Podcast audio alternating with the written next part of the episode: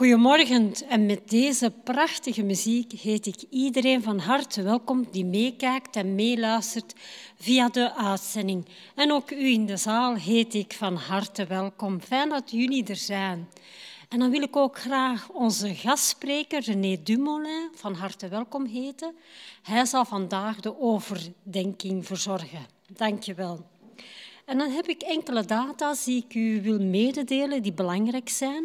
Want volgende week, de sabbat negenentwintig januari, vindt, zoals u weet, de Bijbelraadselquiz plaats in de namiddag. En u kan vandaag nog zich opgeven voor deze quiz. Dus enkel vandaag nog, en dat via Dierenkools en Timothy Gerums. En dan op uh, sabbat vijf februari vindt de doopplechtigheid plaats van Claudia Verheid hier in deze kerk. En u bent natuurlijk van harte uitgenodigd om deze gebeurtenis bij te wonen. En dan wens ik u allen een hele fijne en gezegende sabbat. En wil ik de eredienst met u openen door het voorlezen van de Bijbel. Een psalm. Almachtige Heer, hoe dierbaar is mij uw huis. Ik hunker ernaar in uw tempel te zijn. Met hart en ziel juich ik u toe, u, de levende God. Zelfs een mus vindt er onderdak en de zwaluw bouwt er haar nest.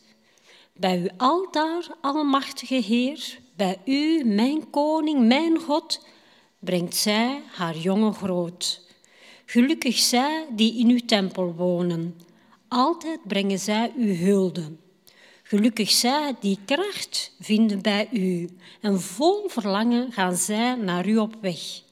Trekken zij door dorre dalen, dan worden het oasen. De vroege regen valt er als zegen neer. Heer, almachtige God, luister naar mijn gebed. Eén dag in uw tempel is meer dan duizend dagen erbuiten. Liever staan bij de ingang van uw tempel dan wonen bij mensen zonder God of gebod. Heer, u bent onze zon, u bent onze schild. God, u verleent geluk en roem. Aan wie onberispelijk leven geeft u alle goeds. Almachtige Heer, gelukkig is wie op u vertrouwt. Dan willen we samen ons hoofd buigen voor het gebed. Lieve Vader in de hemel, wij zijn dankbaar hier te zijn, dicht bij u in uw huis. Waar we nu hier zijn of thuis, ik weet dat u ons nabij bent. En we willen bijzonder vragen dat u als eergast hier in ons midden bent. En dat wij dicht bij u mogen blijven, u zoeken in woord en gebed. En samen met elkaar over u spreken. En zo blijft u voor ons sowieso een levende God. Vader, wij zijn dankbaar dat u elke dag bij ons bent, de afgelopen week. En dat u ons kracht geeft daar waar we het nodig hebben. En dat we liefde krijgen daar waar we het zoeken. Vader, u geeft zoveel meer dan wij beseffen. En wij danken u daarvoor. Vader, we willen ook bijzonder vragen dat u de woorden van René Dumoulin wilt zegenen. Dat die woorden ons straks zullen versterken en ons inzicht geven en ons verruimen. Vader, uw woorden zijn zo belangrijk voor ons geest en lichaam en ziel. Vader, we willen ook vragen dat wij via uw Heilige Geest kracht krijgen. Dat door het leven dat Jezus hier op aarde heeft geleefd, dat wij daar meer inzicht mogen in vinden, hoe wij met elkaar kunnen omgaan. En Vader, als wij elkaar inderdaad pijn hebben gedaan of boos zijn geweest op elkaar, vergeef het ons en laten we het goed maken met elkaar, dat we in vrede kunnen samenleven. Vader, wilt u ons verder nabij zijn, wie we ook mogen zijn. Vader, geef de kracht die we nodig hebben. Dank u, Vader, voor alles wat u ons geeft en dat wij telkens elke dag weer ontmoetingen met u mogen maken. Vader, dit alles vraag ik uit liefde voor u en in de naam van Jezus. Amen. Amen.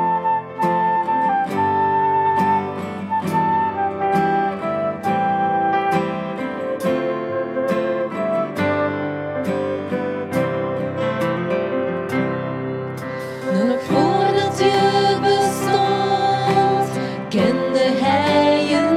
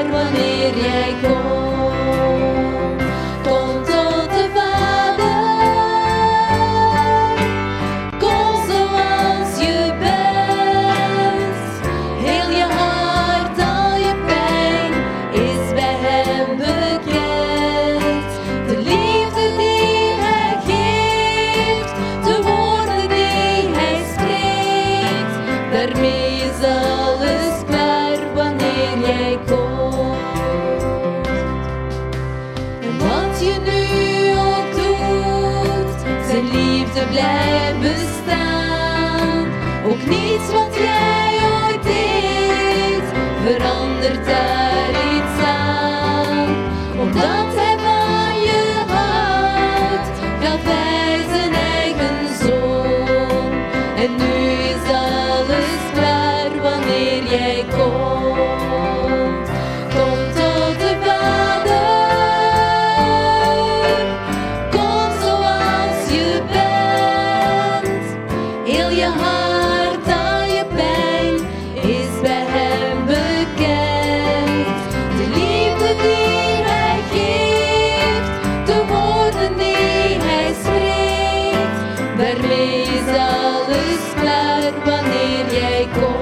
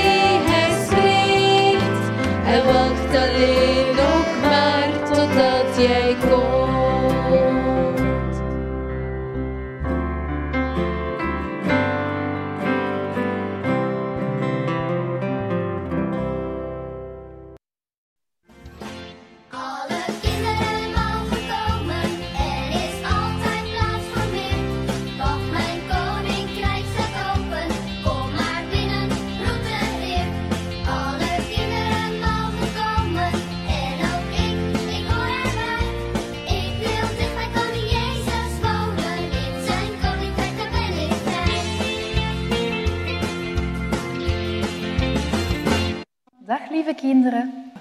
Johan heeft een mooi verhaaltje geschreven over twee kinderen, over Dana en Levi. Luister maar eens goed mee. Kijk Dana, daar staat hij weer. Elke ochtend en ook 's middags en zelfs 's avonds komt hij op die heuvel staan. En dan blijft hij maar in de verte staren.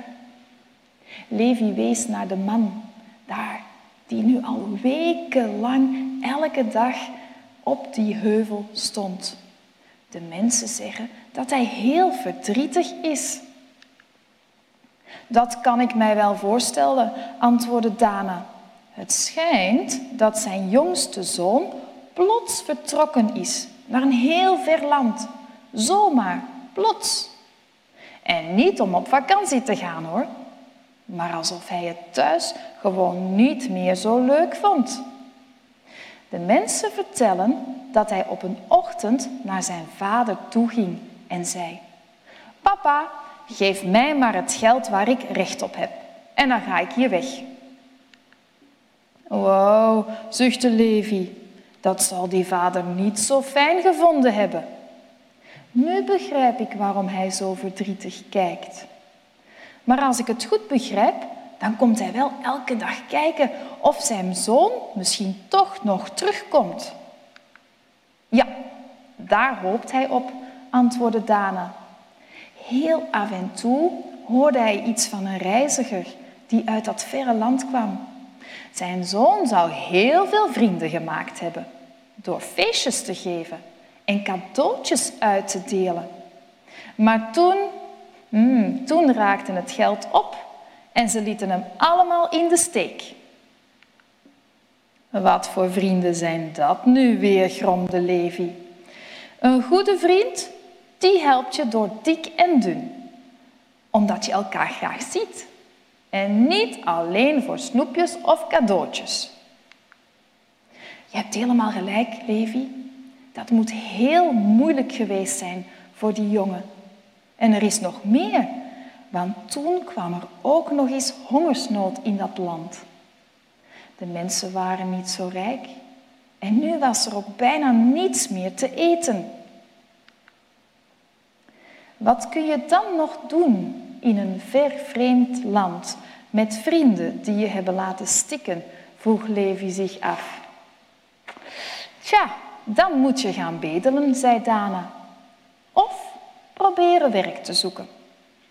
Alleen heel veel werk zal er niet zijn als er droogte en hongersnood is in dat land.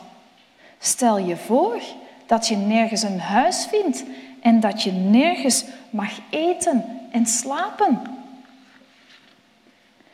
Dana en Levi keken nog eens naar de man die in de verte stond te turen, in de hoop dat hij zijn zoon zou zien.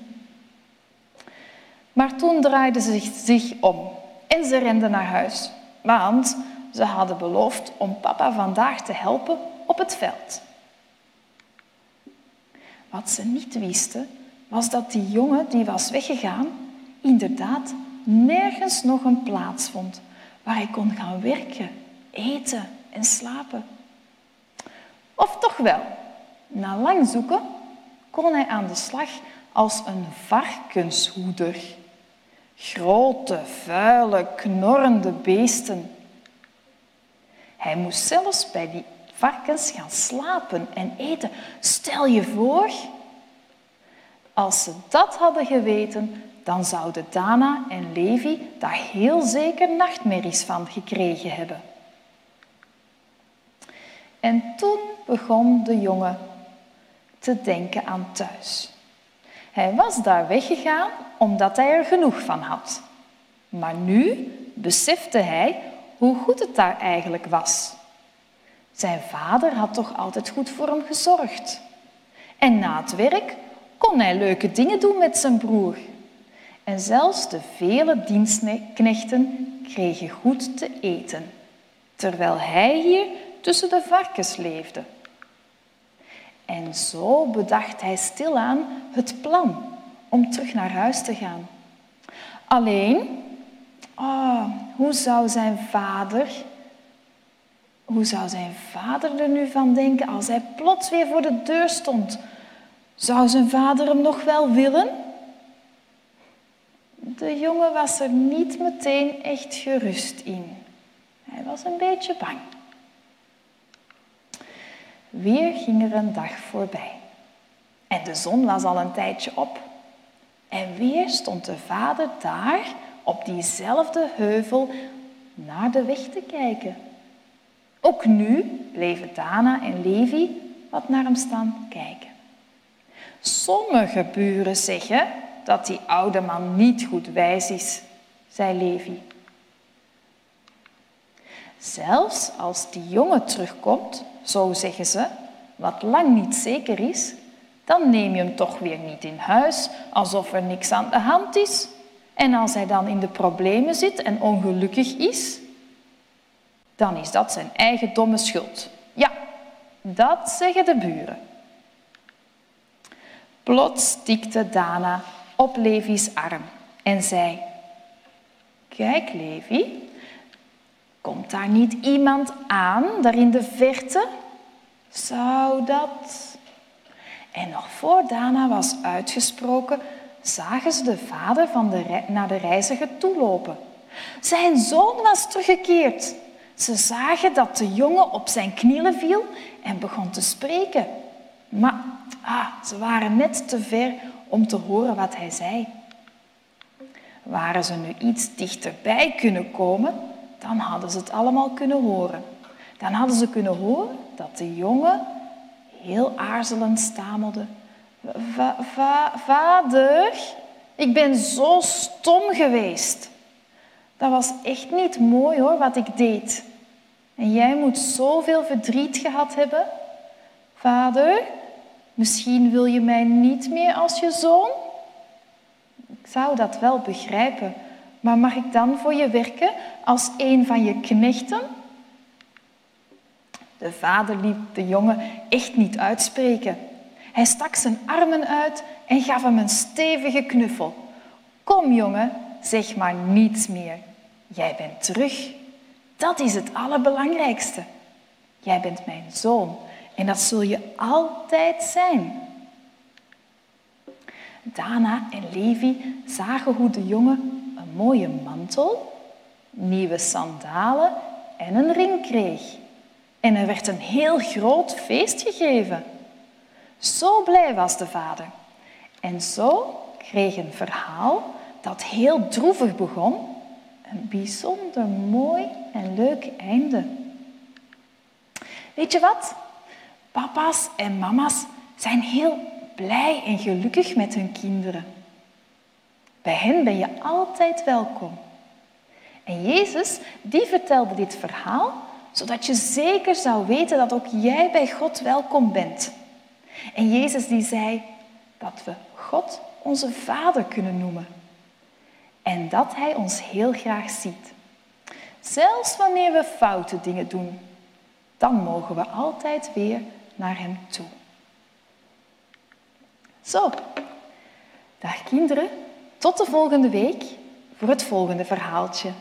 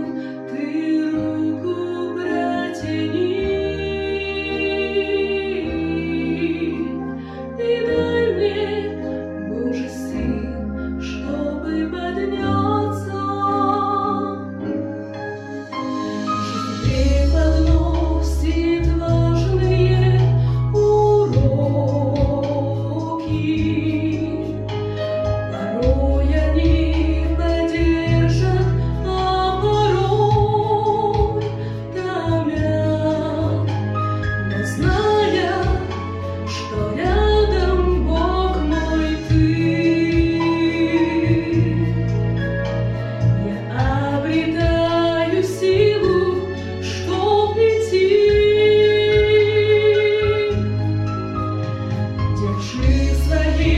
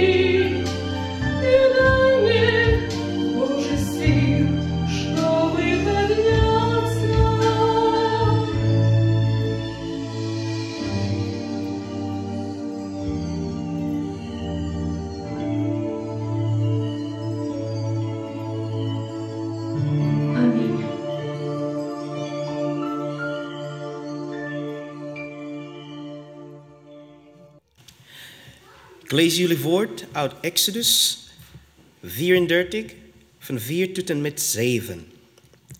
Mozes hakt twee stenen platen uit, net als de vorige. En 's morgens ging hij in alle vroegste naar de Sinaï op, zoals de Heer hem had opgedragen. De twee stenen plaat droeg hij bij zich. De Heer daalde neer in een wolk. Hij kwam naast Mozes staan en riep de naam Heer uit.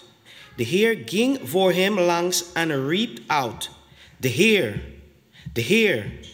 En God die liefvol is en genadig, geduldig, trouw en waarachtig, die duizend geslachten zijn liefde bewijst, de schuld, misdaad en zonde vergeeft, maar niet als ongestraft laat, en voor de schuld van de ouders de kinderen en de kleinkinderen laten boeten, en ook de derde geslacht en de vierde. Amen. Ik lees hier, ik lees hier vooruit um, Lucas vijftien, elf tot en met zestien. Vervolgens zei hij: iemand had twee zonen. De jongste van hen zei tegen zijn vader: vader, geef mij het deel van uw bezit waarop ik recht heb. De vader verdeelde zijn vermogen onder hem.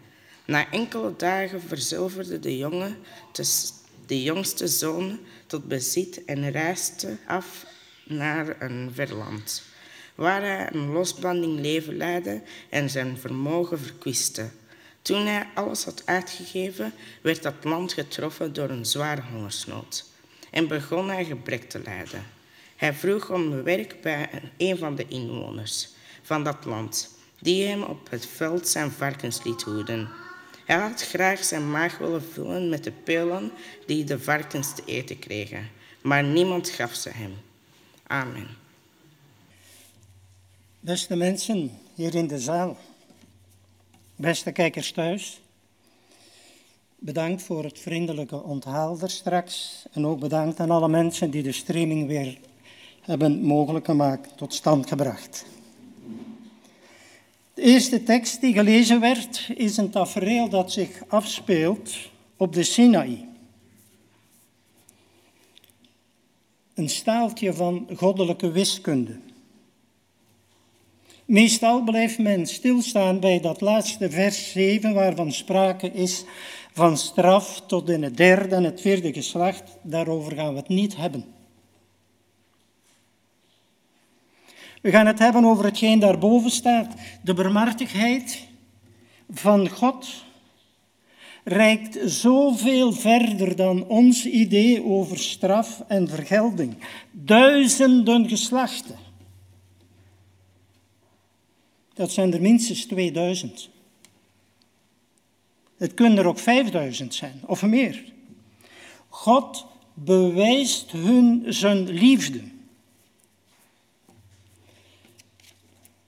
Het gaat hier uiteraard niet om een wiskundige bewerking. De boodschap is: richt uw oog op Gods oneindig grote barmhartigheid en niet op vergeldingsdrang. De tweede tekst is het begin van een gelijkenis, de laatste in een reeks van drie, die traditioneel genoemd worden naar iets dat verloren is of als verloren wordt beschouwd. Verloren schaap, verloren drachma, verloren zoon. Ik heb iets tegen dat verloren. Volgens mij ligt de focus in het eerste verhaal op de herder die op zoek gaat naar een dolend schaap. En in de tweede gelijkenis op de zorgzame huisvrouw, die alles in het werk stelt om een deeltje van haar huishoudgeld terug te vinden. En in het derde verhaal op de vader, die althans volgens de tekst niet op zoek gaat, maar geduldig wacht op de terugkeer van zijn jongste zoon. Schaap en drachme, die kunnen zelf niets bijdragen aan hun redding. De jongste zoon daarentegen moet zelf beslissen wat hij zal doen.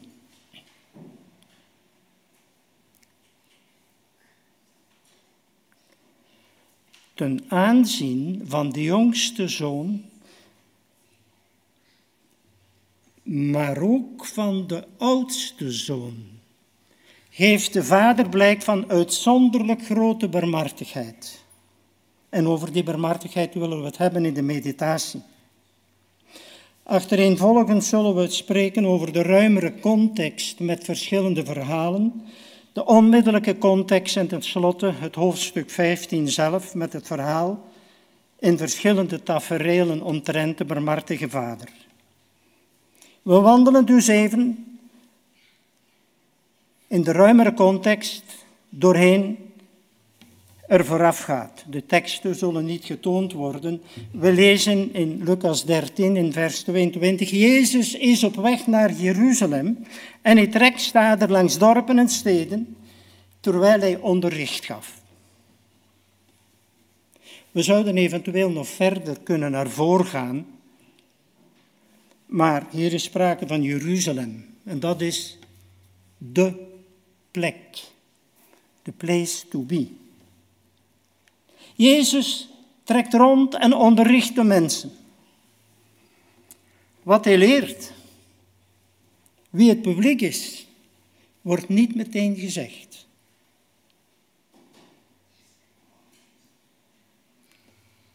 Maar ik denk dat we de waarheid geen geweld aandoen als we zeggen dat het gaat om mensen die straks zullen vermeld worden in het begin van hoofdstuk vijftien. Enerzijds tollenaars en zondaars, anderzijds fariseeën en schriftgeleerden. Zij komen prominent voor in de verhalen die er gaan komen. En wellicht predikt Jezus het koninkrijk der hemelen, dat vergeleken wordt met een feestmaal.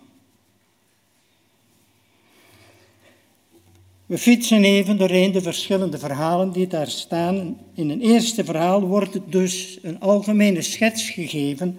Jezus trekt door steden en dorpen. En in een tweede verhaal, onmiddellijk daarna, van het algemene naar één specifiek geval. Iemand die vraagt, Heer, zijn er maar weinigen die gered worden? Waarover heeft Jezus het gehad? Dat iemand die vraag stelt, of is het iemand die van zichzelf denkt, ik zal er wel bij zijn en voor de rest? Zoals gewoonlijk antwoordt Jezus niet met een eenvoudig ja of nee. Hij reageert met een doordenkertje. Iets dat de mensen kunnen mee naar huis nemen.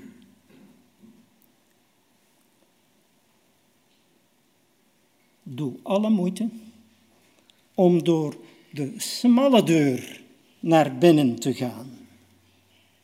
Het is geen brede laan met een rode loper. En bekend zijn de laatste woorden. Er zijn laatsten die de eerste zullen zijn, en er zijn eersten die de laatsten zullen zijn. Ik denk dat er in het publiek mensen geweest zijn die toch even gedacht hebben, wat zegt hij nu? In een derde verhaal lezen we dat op een bepaald moment enige fariseeën naar Jezus komen en hij zeggen, vertrek weg van hier, Herodes wil u doden.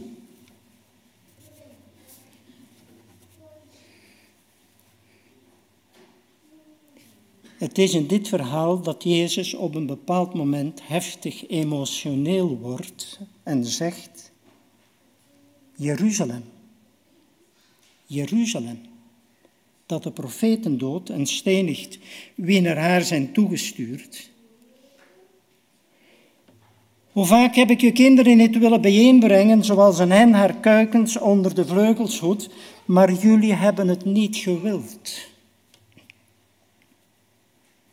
Harde taal, maar toch ook tederheid. Het beeld van een moederdier dat zijn jongen beschermt.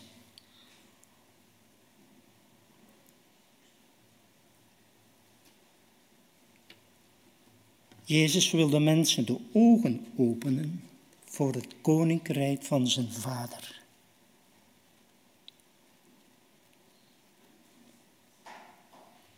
Het vierde verhaal gaat over het feestmaal op Sabbat bij een vooraanstaande farizeer.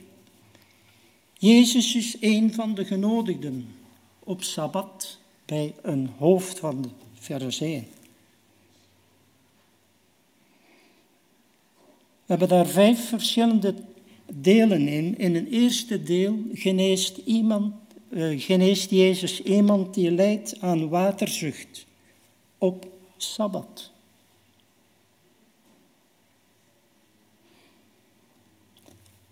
Op Sabbat nalaten goed te doen is verkeerd, is kwaad. In het tweede deel leert Jezus de genodigden wat tafelmanieren. Als je ergens wordt uitgenodigd, doe dan niet alsof je de belangrijkste bent. En ga niet op een ereplaats zitten. Denk niet dat je beter bent dan de ander.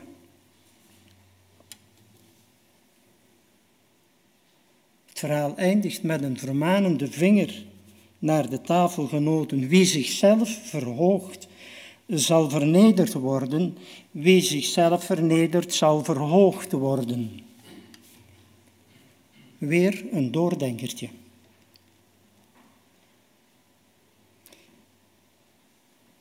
In een derde deel geeft Jezus een niet mis te verstaande wenk aan het adres van de gastheer, en ik vraag mij bijna af, hoe durft hij? Nodig niet je geestgenoten uit, maar mensen die door jullie als zondaars en tollenaars worden genoemd. Hier zitten de verkeerde mensen aan tafel.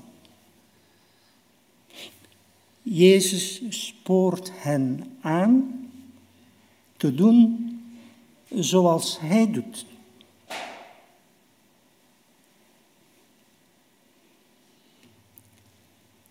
In plaats van hem te bekritiseren, omdat hij zondaars ontvangt en met hen eet, zouden ze beter doen zoals hij.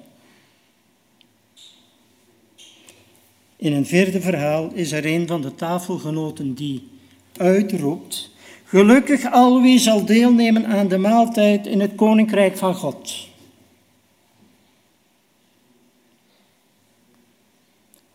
Daar is niks mis mee. Hè?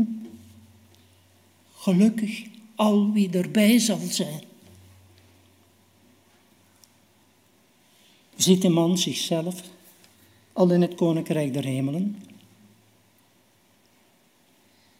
Jezus zet een flinke domper op die euforie. Hij geeft in een gelijkenis zijn mening meer over datgene wat er is uitgesproken. Een gelijkenis waarin het gaat om mensen die uitgenodigd zijn voor een feestmaal, maar ze laten het afweten. Ze hebben allemaal excuses. En we weten hoe het verhaal eindigt. De feestzaal loopt vol mensen voor wie de genodigden met minachting hun neus ophalen, maar met wie Jezus, die bij hen aan tafel zit, wel aan tafel gaat. En het verdict van Jezus is hard. Niemand van degenen die eerst genodigd waren, zal van mijn feestmaal proeven. De vrome, brave lieden zetten zichzelf buitenspel. En voor mensen die hardleers zijn, gebruikt Jezus soms ook wel harde taal, omdat hij ze wil tot inzicht brengen. Hij wil hen ook in dat koninkrijk van zijn vader. En in het vijfde verhaal volgt iets dat weer typisch is voor Jezus. Hij stelt de zaken heel scherp. Wie met hem wil meegaan, moet beseffen dat daar aan een fameus prijskaartje hangt. Breken met alles wat je bindt en een belemmering vormt om hem te volgen. Met twee gelijkenissen, een man die een toren wil bouwen en een koning die ten strijde trekt tegen een andere koning, zegt Jezus duidelijk waar het op staat. Denk goed na, voordat je beslist mij te volgen. Geloven is een kwestie van gezond verstand. Niet het verstand op nul en de blik op oneindig.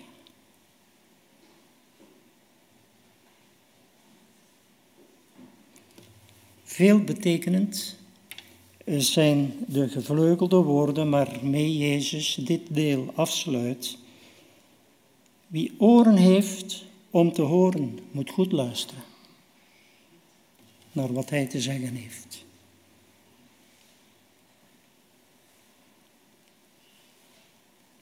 Heeft zijn publiek oren naar hetgeen Jezus te zeggen heeft?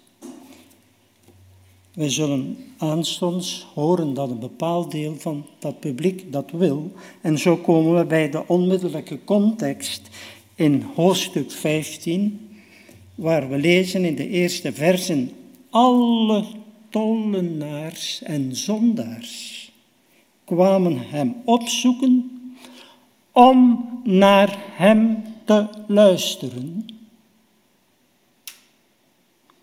Maar zowel de fariseeën als de schriftgeleerden zeiden morren tegen elkaar: die man ontvangt zondaars en eet met hen. Twee versen, achtentwintig woorden. Met enorm veel informatie. Vooreerst geven ze een vrij sumiere kijk op het religieuze landschap van het Jodendom ten tijde van Jezus in Palestina. Er zijn tweemaal twee duo's. Een eerste duo, tollenaars en zondaars. De lagere klasse, de grote meerderheid van het volk. Daarboven een kleine top van elite. Samengevat als farizeeën en schriftgeleerden. De eerste groep wordt door velen als be- verloren beschouwd voor het koninkrijk van God. De tweede groep, vromen, wetsgetrouwen. Zij menen aanspraak te mogen maken op wat zij zien als het koninkrijk van de hemelen.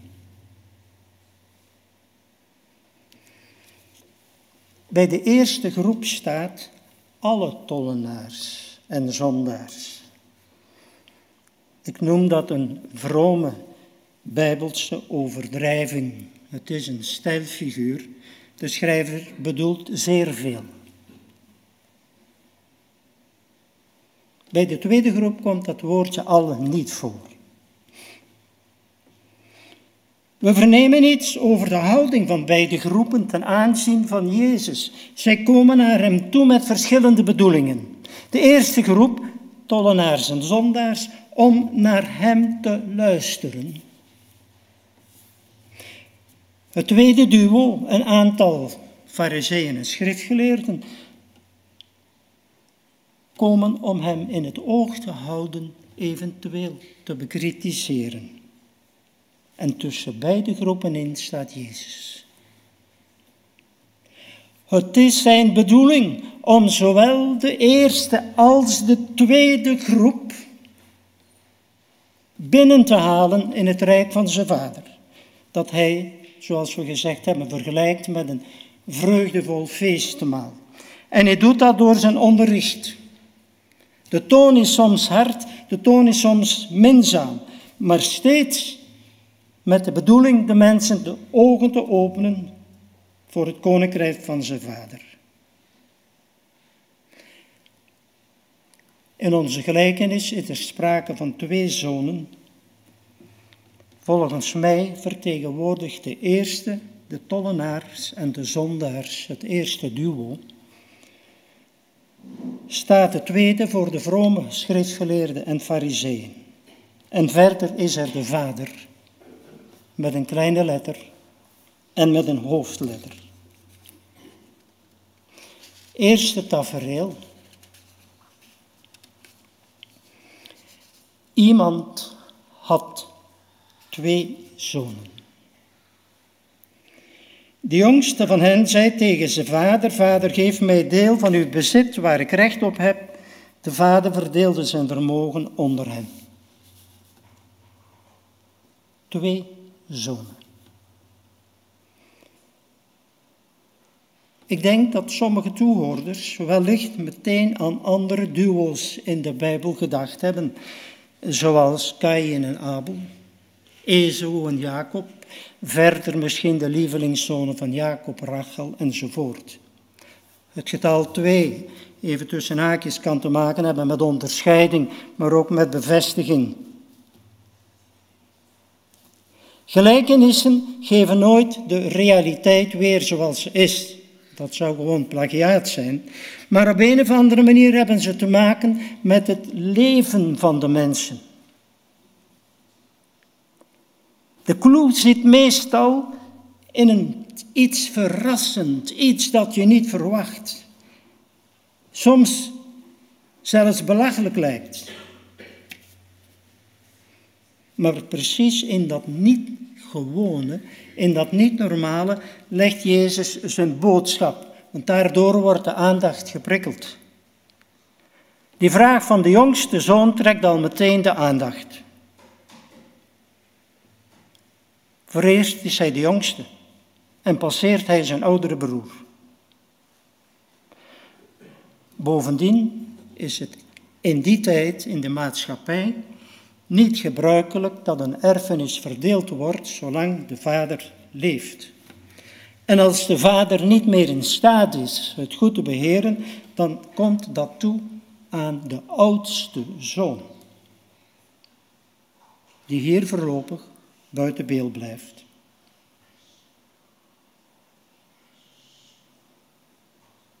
Zonder enig commentaar doet de vader wat de jongste zoon vraagt.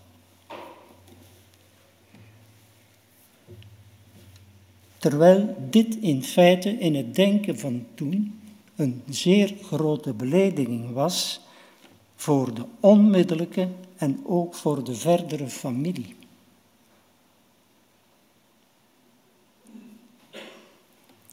Tweede tafereel.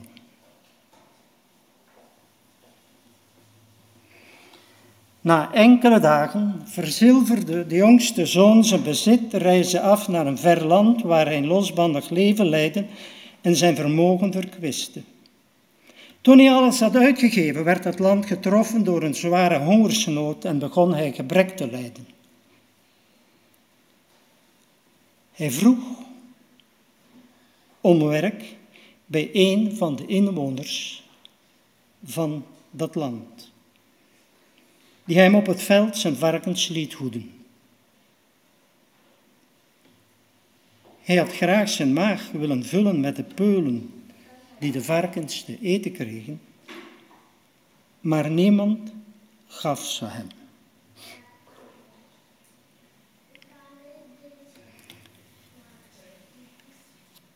Zeer kort verslag van de vrije val van de jongste zoon. Een totale ontluistering. Aan een dergelijk gebeuren zou een hedendaagse auteur een hele roman kunnen besteden. Lucas doet het met amper tweeënzeventig woorden. Maar die bondigheid maakt de beschrijving des te heftiger, des te prangender. In een paar flitsen worden dramatisch, diep dramatische episode geschilderd uit het leven van een jonge man, Teleg, van een welstellend gezin, die afgeleid naar een hopeloze situatie. In het versje dertien staat hoe hij, hoe hij erop losleeft, losbandig. Maar het oorspronkelijke woord betekent eigenlijk niet te redden, reddeloos verloren. Wat zal blijken op het einde van het versje zestien, waar we lezen dat hij geen eten krijgt. Bovendien heeft hij ook nog de omstandigheden tegen. Een vreselijke hongersnood in het land. Wat doet hij? Hij klampt mensen aan. Letterlijk staat er, hij plakt ze aan hem vast. Hij lijmt zich aan hen vast.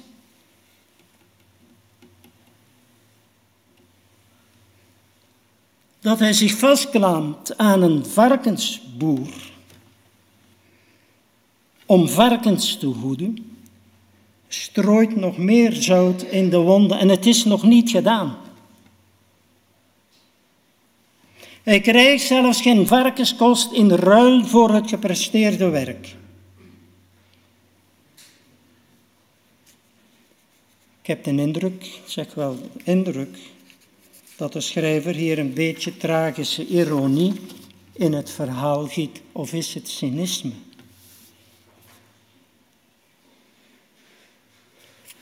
U doodwerken en geen varkens eten krijgen. Derde tafereel.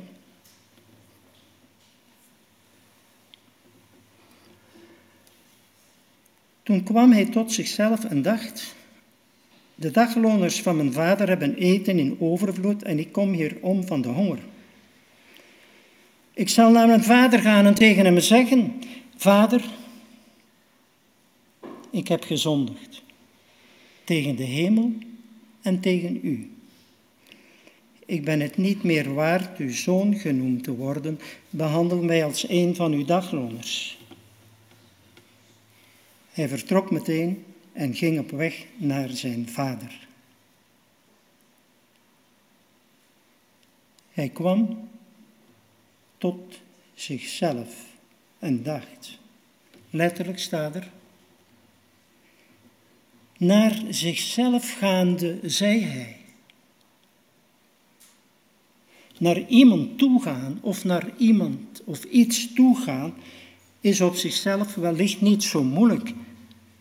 Maar naar jezelf gaan. Hoe doe je dat?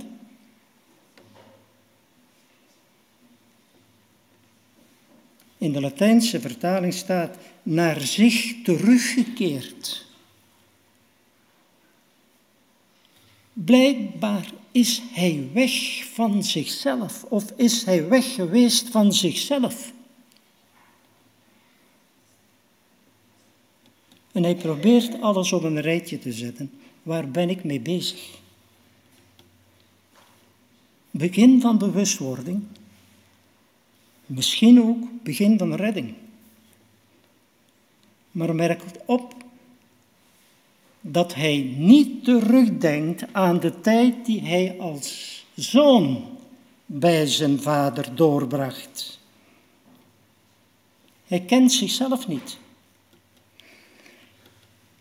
Zijn uitzichtloze situatie vergelijkt hij met de situatie van de dagloners, de werknemers van zijn vader, die vergoed worden voor het werk dat zij doen. En dat ziet hij als zijn nieuwe leven.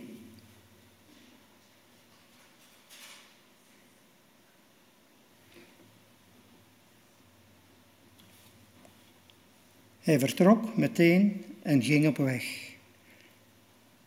In de oorspronkelijke tekst staat eigenlijk opgestaan zijnde. Hier is sprake van een opstanding. En daarna verder gaan.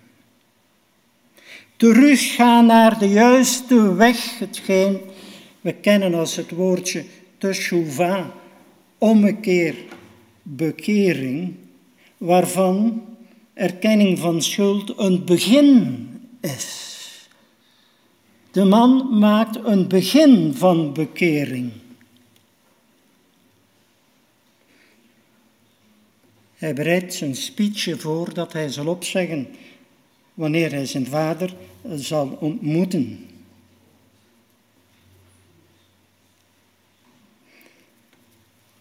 En u wil zelfs boete doen, penitentie, althans dat denkt hij tenminste.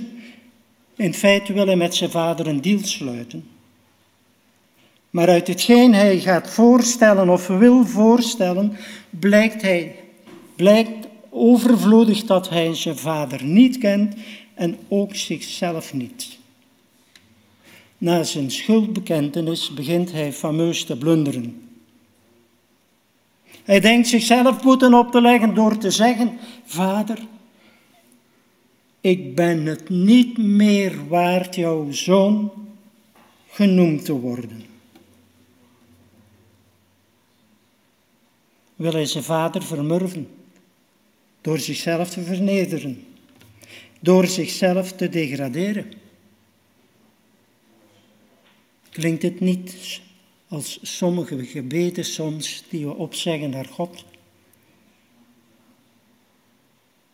Maar als hij niet de zoon is van, wie en wat is dan de man die hij straks hoopt te ontmoeten en die hij in de ogen zal kijken? En wie is hij zelf? Uit de deal die hij wil sluiten, blijkt dat die man voor hem een gewone werkgever is, zoals de werkgever van zijn knechten, van zijn slaven en zijn dagloners. En als je even zijn eigen situatie in de rekening neemt, maakt hij van zichzelf een serieuze upgrade. Ook al beseft hij het niet. Haveloze, reddeloze sukkelaar ziet zichzelf als dagloner van zijn gewezen vader, die hem zal vergoeden voor het gepresteerde werk. Hij wil het verdienen.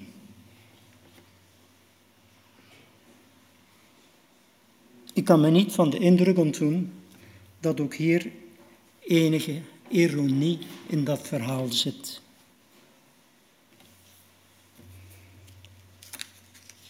Vierde tafereel.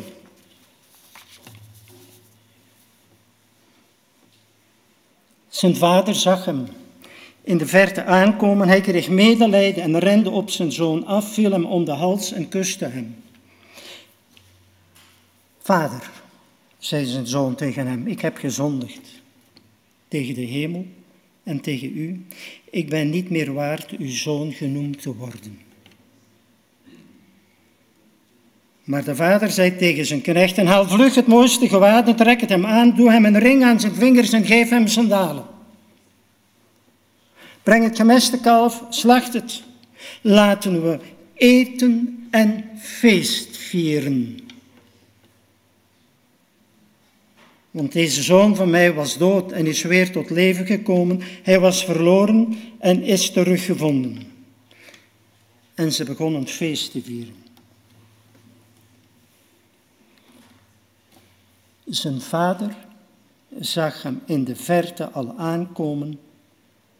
Hij kreeg medelijden en rende op zijn zoon af, viel hem om de hals en kuste hem.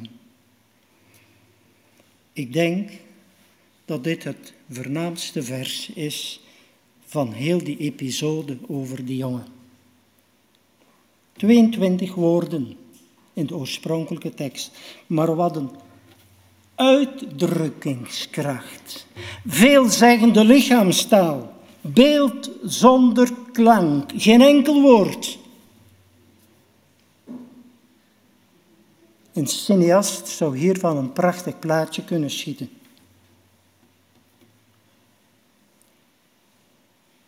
Eigenlijk zouden we dit versje in een snelle vaart moeten lezen.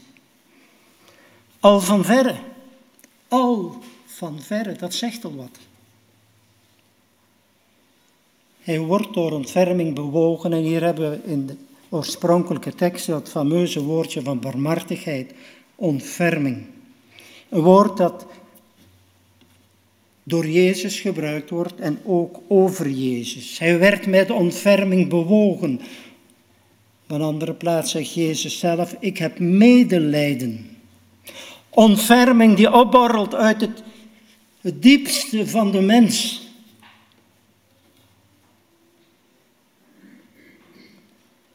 Hij rent naar hem toe. De vader lapte geldende regels van fatsoen van die tijd aan zijn sandalen. Want in die maatschappij van die tijd loopt een volwassen man niet met wapperende kleren over de weg. Hij gaat statig. Statig. Maar stel je even voor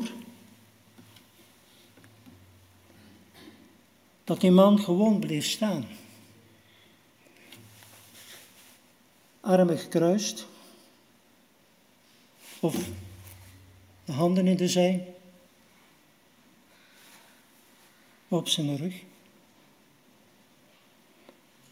Of heel op zijn gemak naar die zoon toe wandelt. De spanning zou alleen maar opgedreven worden. Nee, de vader kan niet snel genoeg duidelijk maken aan de zoon dat hij welkom is. En hij vliegt hem om de hals en hij kust hem. In het Grieks staat eigenlijk, hij kust hem van harte. Komt uit het hart.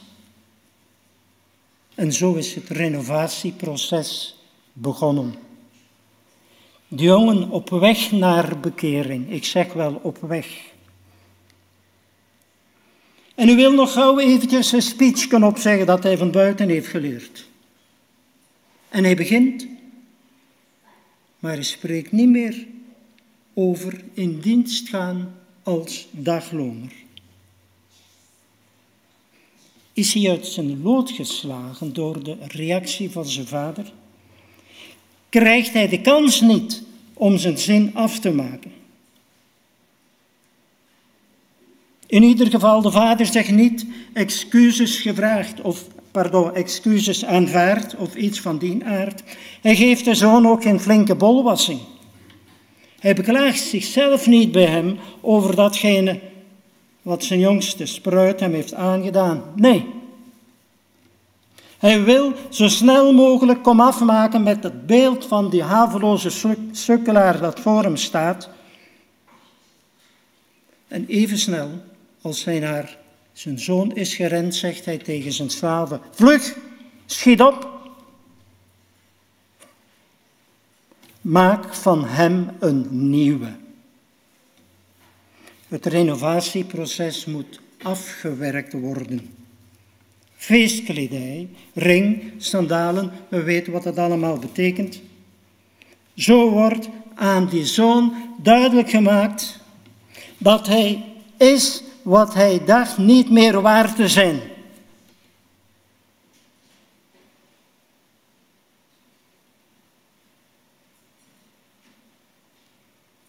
Geen slaaf, geen knecht, geen dagloner. Maar zoon. En daar staat hij dan. Een paar minuten geleden nog niet om aan te zien. En nu? Een nieuwe schepping. Een nieuwe schepping. En iedereen mag het weten, iedereen mag het zien, want er moet gefeest worden met als kers op de taart het vetgemeste kalf, dat voor feestelijke gelegenheden werd gereserveerd.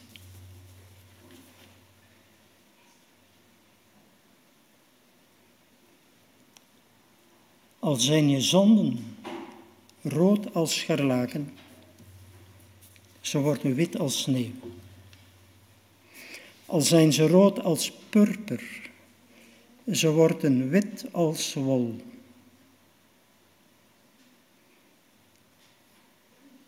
Ik vind die passage van die houding van die vader ook een juweeltje van literatuur. Wat een expressievermogen.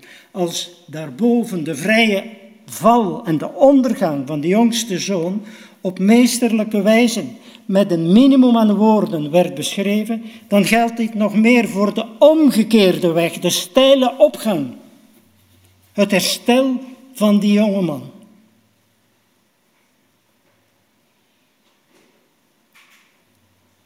En dit allemaal. Waarom? Deze zoon van mij was een lijk. Zo staat het er letterlijk. Deze zoon was, van mij was een lijk. Een levenloos lichaam en is weer tot leven gekomen. Hij was verloren en is gevonden. De barmhartigheid van de Vader neemt bovenmenselijke proporties aan. Goddelijk. Als toemaatje vermeldt de schrijver dat iedereen aan tafel gaat. Het Koninkrijk der Hemelen is, zoals we gezegd hebben, een feestelijke aangelegenheid. Maar die vermelding is ook een haast onopgemerkte overgang naar de episode van de oudste zoon, die wel wat hoort, maar niet weet wat gaande is. En zo zijn we bij het vijfde en laatste tafereel. Ik ga de tekst niet helemaal opnieuw lezen, ik ga hem proberen zo te volgen. Wat goed nieuws is voor de ene, schiet bij de andere in een verkeerd keelgat. Die oudste zoon weet blijkbaar van niks. Het feest is georganiseerd buiten zijn medeweten. Loonarbeiders en slaven zijn wel op de hoogte. Hij informeert bij een van de slaven en hij krijgt een zeer nuchter, zakelijk antwoord. Jouw broer is gekomen. Jouw vader heeft het vetgemeste kalf laten slachten, omdat hij hem gezond heeft teruggekregen.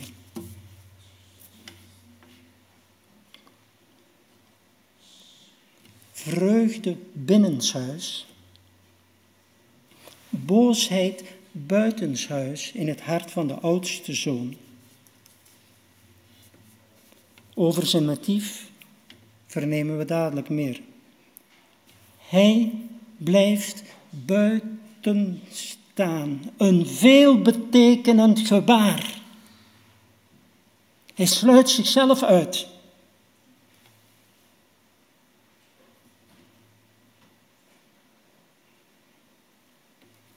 Toen de vader zijn jongste zoon zag aankomen, rende hij naar hem toe. Bij de oudste zoon neemt hij ook het initiatief.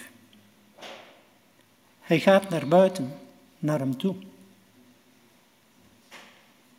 Want hij wil hem ook binnenhalen in de feestvreugde.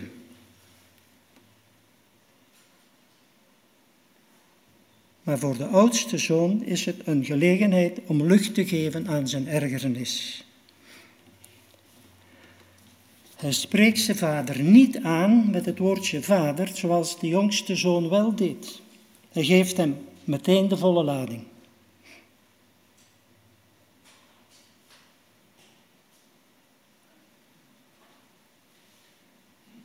Terwijl de jongste zoon zich verontschuldigde bij zijn vader, beschuldigt de oudste zoon hem dat hij door hem onheus is behandeld.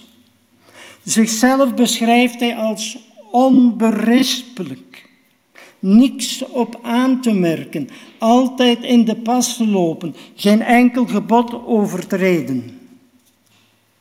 Al jarenlang, zo lees ik, werk ik voor u en nooit ben ik ongehoorzaam geweest als u mij iets opdroeg. En u hebt mij zelfs nooit een geitenbokje gegeven om met mijn vrienden feest te vieren.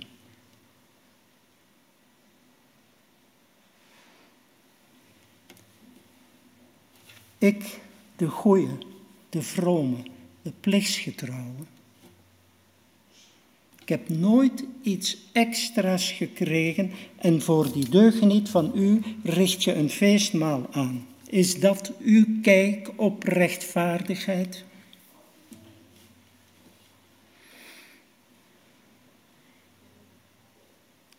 Met zulke broer wil ik niet aan tafel en met zulke vader ook niet.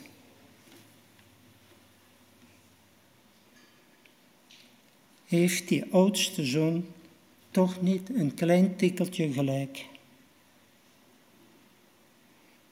Heeft hij geen punt als hij zegt aanspraak te mogen maken op iets extra's? Mag dat niet? Bij de eerste zicht misschien wel. Het misleidende zit in de vertaling.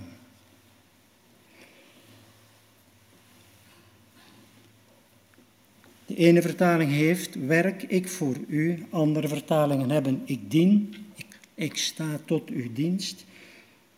Het oorspronkelijke woord zegt eigenlijk, ik ben slaaf. Ik ben knecht. Zijn zoonschap degradeert hij tot een soort slavendienst.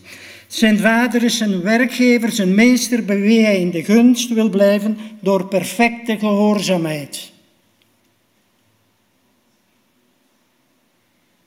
Maar in zijn vroomheid heeft hij alleen oog voor die zogezegde rechtvaardigheid en verdraagt hij niet dat zijn vader barmhartig is. Voor een zondaar van een zoon. En deze volkomen in ere hersteld, gratis voor niks. In al zijn vroomheid, in al zijn wetsgetrouwheid, kent hij zichzelf niet en ook zijn vader niet. Maar de reactie van de vader is vertederend en getuigt van haast bovenmenselijke barmhartigheid, de tweede keer op dezelfde dag. Vooreerst spreekt hij zijn zoon wel aan met een aanspreektitel. Terwijl zijn oudste zoon het vertikte om vader te zeggen. Maar gebruik niet een woord, het woordje pais, zoals dat gebruikelijk is voor slaven. Een woord dat zoveel betekent als menneke, dingske, wanneer het gaat om slaven. Hij gebruikt zelfs niet het woordje wios, dat betekent een wettelijke erfgenaam. Hij gebruikt het intieme woordje teknon, dat te maken heeft met verwekken, de vader, ter wereld brengen, de moeder. Mijn geborene.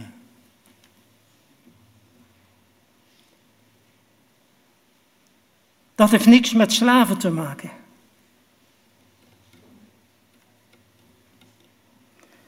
Tegenover het nooit heb ik een gebod van u overtreden en nooit heb je mij een geitenbokje gegeven, stelt de vader. Altijd ben je bij mij. Nooit, altijd. Dat kan van geen van de loonarbeiders, dat kan van geen van de slaven gezegd worden. Tussen hen en de meester bestaat een kloof in die maatschappij, in die maatschappij die niet overbrugd wordt. En al het mijne is het jouwe. Ook dat geldt niet in een relatie van slaaf en meester.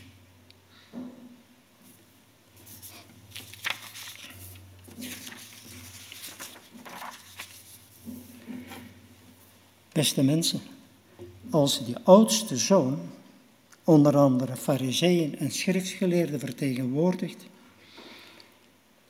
dan slaat Jezus hier een uitzonderlijk minzame toon aan jegens hen. Wij zijn gewoon de beuker in, hè? Teknon, mijn geborene. Wij zijn van hetzelfde geslacht. Het laatste vers sluit aan bij het einde van het eerste vers, waar het gaat om verloren, teruggevonden, dood en leven. Misschien nog even dit. Het tafereel van, het jong, van de jongste zoon is mooi afgerond. Ze gaan allemaal binnen aan tafel. Het tafereel van de oudste zoon heeft een open einde. De zoon staat nog buiten. We weten niet wat hij verder gaat doen.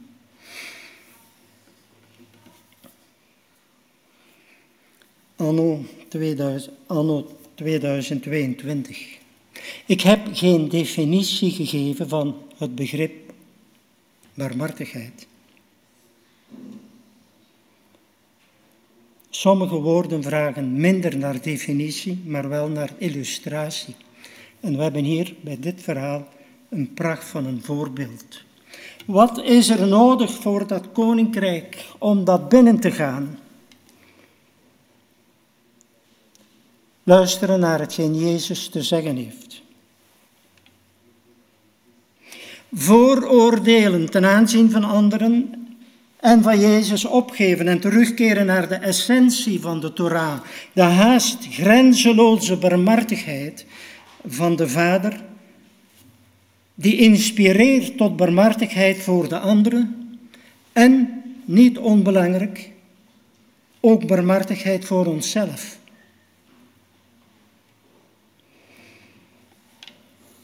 De Joodse geleerde Abraham Heschel noemt de Bijbel een verslag van de toenadering van God tot de mensen. Het rapport van de toenadering van God tot de mensen.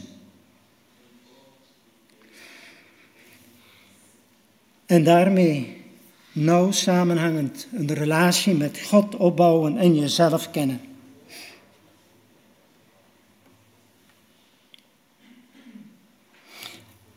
Aan Thales van Mileten, een natuurfilosoof, de zesde, zevende en zesde eeuw voor Christus, werd eens gevraagd: wat is het moeilijkste van alles? Jezelf kennen. Wat is het gemakkelijkste van alles? Anderen raad geven.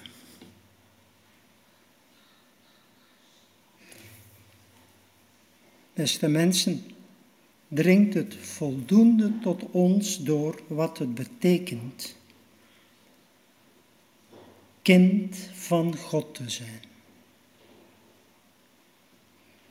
Voelen wij ons op ons gemak bij God? Ik eindig met een uitspraak die ik onlangs in een christelijk blad heb gelezen. God kent geen doodlopende straten. Altijd is een nieuwe toekomst mogelijk. God kent geen doodlopende straten. Altijd is een nieuwe toekomst mogelijk. Mogen de Heer ons zegenen. Amen. Yeah.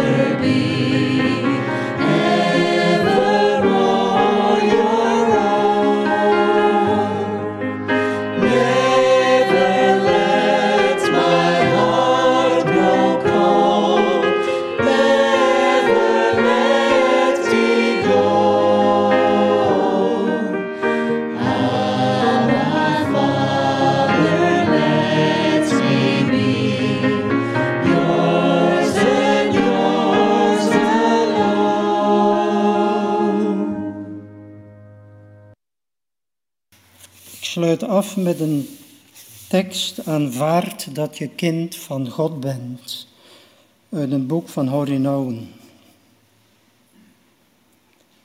Je bent kind van God. Dat is je diepste identiteit. En die moet je aanvaarden. Als je je die eenmaal goed eigen gemaakt hebt, ben je in staat te leven in een wereld die je veel vreugde geeft en ook pijn. Bevestiging en afkeuring die je te beurt vallen, zullen een gelegenheid zijn om je identiteit te versterken. Want de identiteit die je vrijmaakt, is gefundeerd in iets dat bevestiging en afkeuring door mensen te boven gaat. Je behoort aan God. En als kind van God ben je in de wereld gezonden. Amen.